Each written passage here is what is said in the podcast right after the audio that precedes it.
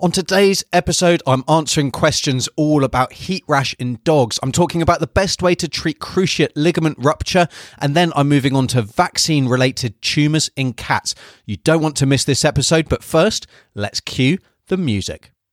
You're listening to the Dr. Alex Answers podcast, the show that answers all of your dog and cat health questions so they can live healthier, happier lives. And here's your host, veterinarian Dr. Alex Avery. Hi, and welcome to episode number 17 of the Dr. Alex Answers Show. Now, if we've not met before, then I'm Dr. Alex, the veterinarian behind ourpetshealth.com. And on the Dr. Alex Answers Show, my aim is to answer all of your dog and cat health and care questions just to help you look after your pet to the best of your ability. I'm really grateful that you're here spending your time with me. And if you're not already subscribed, then make sure you hit that subscribe button on whatever podcasting app you're listening to, just so that you don't miss out on my future episodes of this weekly show. And let's jump into the very first question, which was sent in by Prajaktha, who says, My dog has many bumps on its body due to heat. I've tried many remedies, but there's just no result. The lumps are still there. What should I do? Well, I'll start off by saying that heat rash is actually a pretty uncommon problem in dogs. Uh, you know, at least in my experience, I've never worked in a tropical uh, climate. I've I've kind of always worked in kind of temperate climates where it can get quite hot, but you know, certainly not really extremely hot. But certainly in my experience, heat rash is really a very uncommon thing. So we absolutely need to be sure that there's no other cause for the lumps on the skin. And there can be a number of different causes for skin lumps in dogs. So we could, for example, have insect bites that's causing an allergic reaction, kind of like a hives. There might be some other kind of allergic reaction that's also causing skin swelling. So um, bites, it could be something, a, a, chemical that's got on the skin, um, anything like that. We could have a skin infection. So multiple um, kind of hot spots, we call them. So like a moist pyoderma, dermatitis. Um, we could even get something like a mast cell tumor where uh, the the mast cells are full of something called of histamine, which is what gets released in an allergic reaction, um, and that can cause these skin lumps. We can also get other skin tumors that can look very different or can look like anything really. So there's a whole load of different things that we should be thinking about. Uh, other than just heat rash, you know, the history is going to make a lot of difference. Um, here in this case, if it's something that only comes up in hot weather and then it goes down and seems to clear when it's cooler, you know that is going to suggest it's a hot uh, a, a heat rash. But if it's the first time that this has happened, then definitely getting the dog checked over by the vet just to check that there's nothing more serious going on or nothing that needs any other treatments. Now, if it is a heat rash, then really keeping your dog cool is going to be the key here. And that's going to involve access to plenty of water just so they could drink as much as they need to. Use a fan maybe just to help keep them cool. Have a cooling collar, wrap or mat so you can get these things that you either soak with water um, and will help cool your dog through evaporation, or you can actually just put in the, the fridge or the freezer and then you can wrap it around their, their neck or their shoulders and that helps them lose heat. You could give them frozen treats. Um, so free freeze uh, dog food in a Kong, which will help cool them down. You can have a sprinkler in the garden or a paddling pool for them to to get wet in. You know, make sure there's shade if your dog's outside, and if they're kept outside, make sure they've got some shelter so they can just get out of that baking sun. If they're overweight, then you know losing weight is going to be a really big thing so fat is a great insulator. And if they've got a big fat coat on effectively, then that's going to really increase the chance of them getting hot. Equally, if they've got a big thick coat, if they're, you know, the coat's very thick or if they've got long hair, then really grooming them, giving them a good clip out in the hot weather in the summer is going to help keep them cool. And then finally, if you're walking them, when you're exercising them, stick to early morning and late evening. You know, so those are all good ways to keep a dog cool. And that should really, in the first instance, get rid of any heat rash. But like I said at the very beginning, if you've not already, get your dog checked over by the vet because it might be there's something else going on. And if you want to know more about all these tips to keep a dog cool, then check out my free ebook, which is all about hot weather dog care, which covers everything you need to know about keeping your dog safe and comfortable in the sun. You can download it today for free at ourpetshealth.com slash summer dog care and just learn how to keep your dog cool, how to recognize the signs of heat stroke and how to cool them down quickly if they are starting to overheat. You can also read um, just about how hot a parked car can get and also learn about the common barbecue dangers amongst other things. So just head over to slash summer dog care to pick up your free copy today. You're listening to the Dr. Alex Answers Show. And moving on next to a question from Karen, who says, what's the best way to treat cruciate ligament rupture? Surgery is way too expensive, and the lower priced places have long waiting periods. You know, cruciate ligament, it's one of the most common causes of persistent lameness in dogs, especially larger breed dogs. Uh, and there are some breeds that are more likely to get this, but we do see it from, from every breed, from small, small to large. So there is a reasonable chance that your dog may become affected with cruciate ligament rupture. So, cruciate ligament rupture, it can come in a couple of different varieties. So we can get a partial rupture where there's just a little bit of damage, but the ligament as a whole is still intact. And then we can get complete rupture where there's no ligament left. And that's when there's a lot of instability in the joint. So the joint moves in ways that it shouldn't do. It's really painful and it's a real problem. So rather than being a traumatic event, which is really what happens in ACL rupture in people, so uh, anterior cruciate ligament rupture, uh, the ligament in dogs tends to actually just weaken over time. So you absolutely might have a case of a dog jumping over a fence um, and getting their leg trapped and ending kind of dangling by their leg that could cause this rupture if they're falling from a height or if they get um, knocked over on the road. Then that can cause an acute um, kind of traumatic rupture. But by and large, most of these cases tend to be just a weakening of the ligament over time. And then with an incident that isn't particularly severe, so it's not a big traumatic event, the, the cruciate ligament will just um, kind of fray and then completely rupture. Now, the reason that this is important is because actually around 30 to 50% of dogs will rupture their other cruciate ligament within about 12 months of that first cruciate ligament going. And that's obviously really important because we're potentially talking about expensive surgeries to fix this.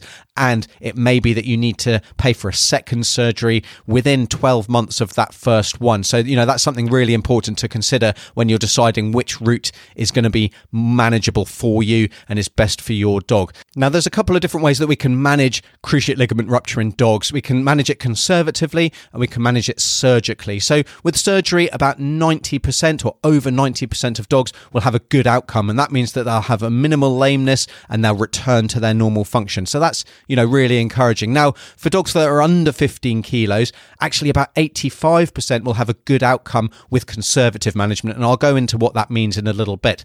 For dogs over 15 kilos, though, the success with conservative management falls to around 20%. So you can see that if we're not doing surgery in our larger dogs, so our dogs over 15 kilos, we can expect only about one in five to have a, a really successful outcome, meaning that they'll have um, little lameness and they'll be able to return to normal function compared to nine out of 10 dogs with surgery having a good outcome. So, you know, that's really strong, a strong argument that our bigger dogs, our larger dog breeds really need to have surgery for this disease. Now, surgical management like i say will almost always result in a better outcome. You know faster recovery as well is going to is going to uh, be a case um, with less arthritis and pain going forward.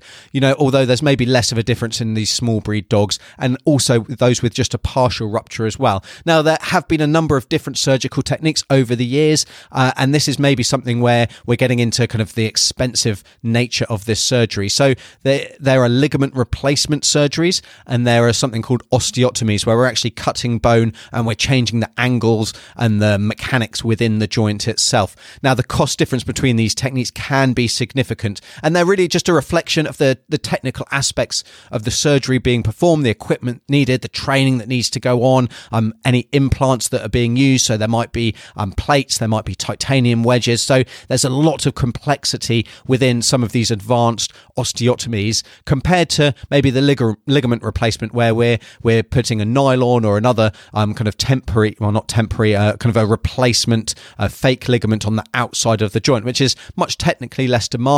Um, but really, in general, osteotomy, so the more advanced procedures, they are felt to produce a better result. They they seem to produce a faster recovery. So dogs using their legs much more quickly than with the the lateral suture techniques. You know, although there's not completely clear data to back this up irrefutably. That's the general feeling amongst the the kind of the profession. And it's certainly something that I've seen as well in the dogs that have these osteotomies. They're they're walking you know within a few days they're walking really well. We still absolutely need to protect them. We still need to go through the period of rest um, and confinement just to make sure that while everything's healing there's no extra strain that could cause problems with the surgical site. But really osteotomies are you know generally preferable. Now they do come at a bigger cost. So that's not to say that the, the ligament replacement techniques are um, are worthless. I think they're they're definitely superior in our large breed dogs to doing nothing. But you know that's what you really need to think about when it comes to kind of looking at just the cost of surgery, you know, what actual surgery is going on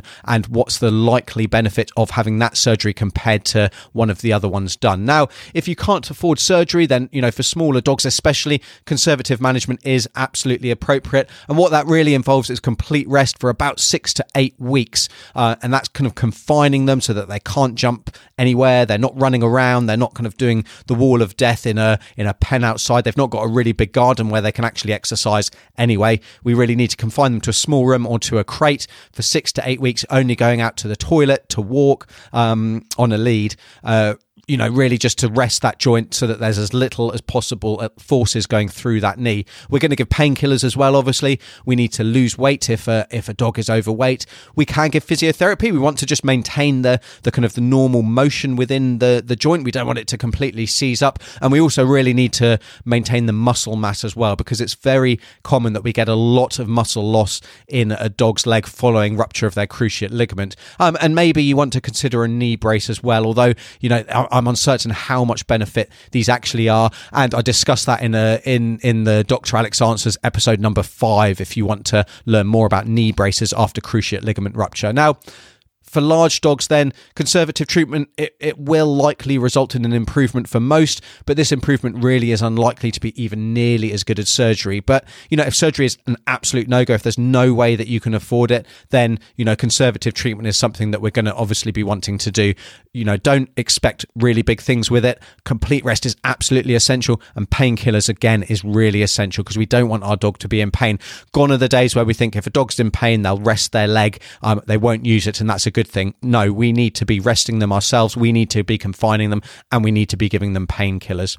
Now, one thing I would caution against is using conservative management in the first instance and then surgery if things aren't improving as well as we would expect. You know, especially if we're monitoring them for more than just a couple of weeks, because by this stage, there's going to be a lot of damage within the joint already and you're not going to get the full benefit of surgery. So I think if there's a possibility or if there's a likelihood that you can afford surgery and you're thinking that it will be the better thing for your dog, then go for it sooner rather than later. Don't wait until you've already got a lot of joint damage uh, and the conservative management isn't really working before jumping to surgery. Because, like I say, you're not going to get the the best bang for your buck. And then once kind of a dog has improved, be that through the conservative management or after surgery, and they've gone through their their immediate post-operative care, I mean the instructions that your your vet has given you, then we're going to need ongoing care to help keep arthritis at a minimum and to also try and reduce rupture of that other other knee ideally. So that's going to involve weight management again. So making sure that our pets are nice and lean rather than overweight which is a really common problem. You can use a ramp for the car or for the stairs so that they're not having to jump up. You can use pain control. Avoid slippery floors just so that they're not, they're not slipping over and hurting themselves. You know definitely you don't want to be uh, ball chasing because that involves really rapid acceleration changing direction stopping all kinds of things that put immense strain through the joints.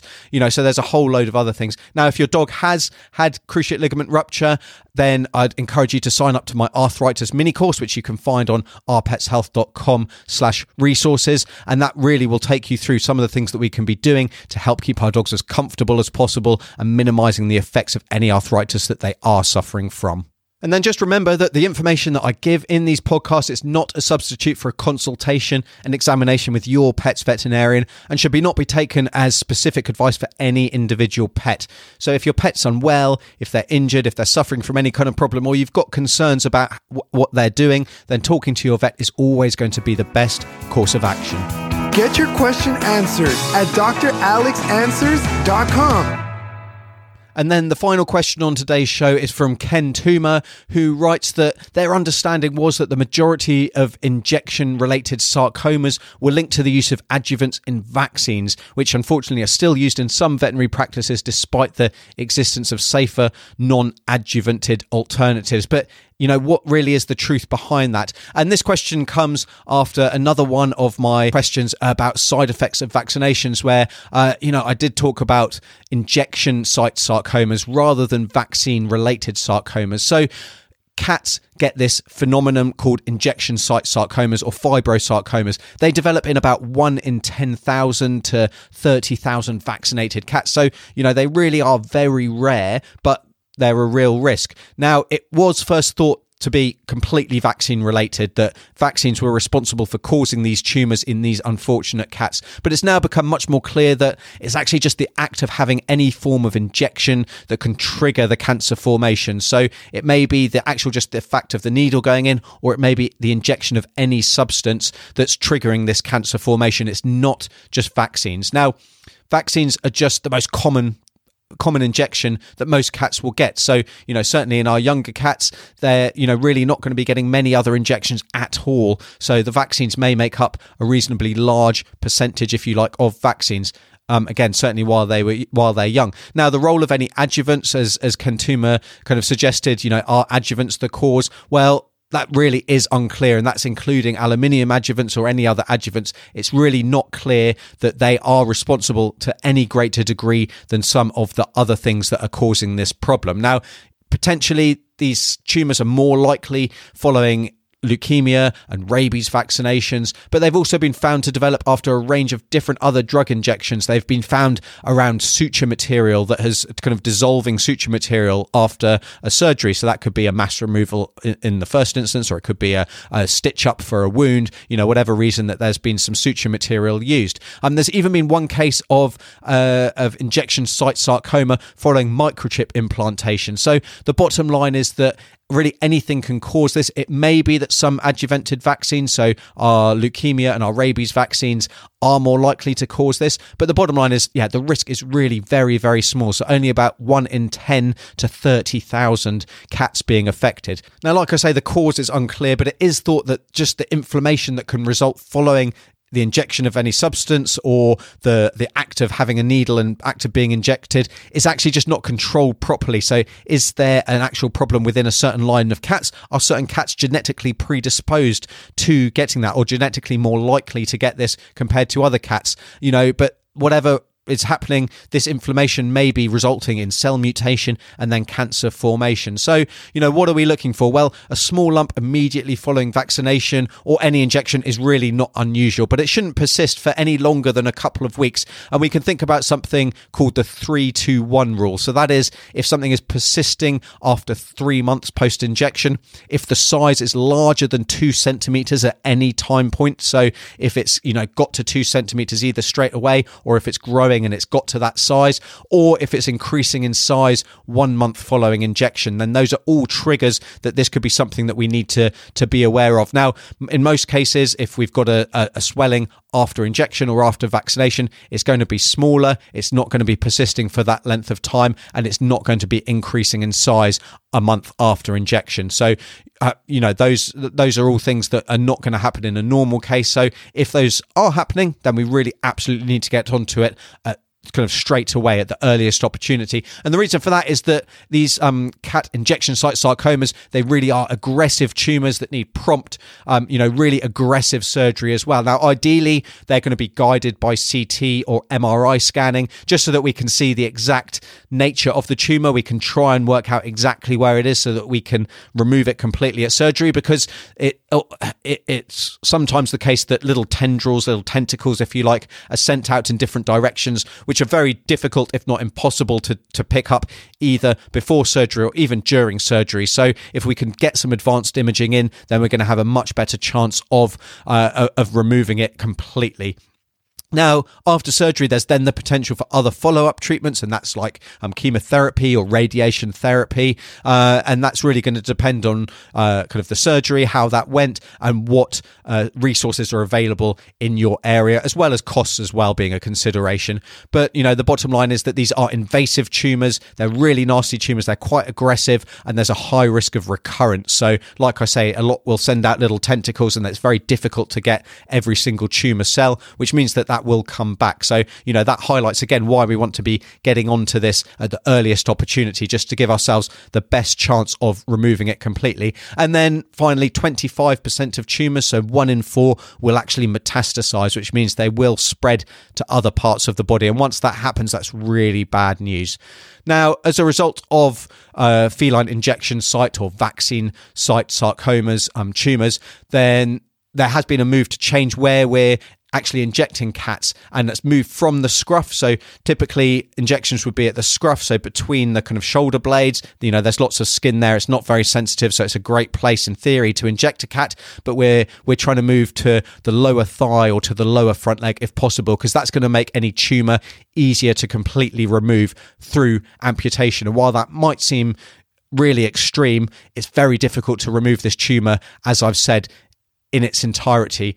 And actually, cats will do very, very well with three legs. And, and often that's going to be a case of a three legged cat is going to survive. Whereas if we're trying to remove a tumor from somewhere else, it's very likely that we're not going to get it all. It's going to come back and it's going to spread and it's going to ultimately result in the death of that cat. So there has been a switch to to inject our cats in slightly different areas just to reduce the impact of an injection site sarcoma and injection injection site tumor should it happen. But remember, this is a really very rare thing, and we can't lose track of the lose sight of the fact that we're giving these injections for a reason. A lot of the the diseases that we're vaccinating against are really life threatening or life limiting or have a massive impact on quality of life and are very common as well. So, you know, we don't want to have the extreme reaction of saying vaccines are completely, uh, are completely unnecessary and we don't want to risk, uh, our cat getting a tumor. Now, that said, we also do want to give our vaccines at an appropriate interval. We don't want to give more vaccines than our cat needs based on their lifestyle, and we don't want to give them more frequently. And that's something that I'm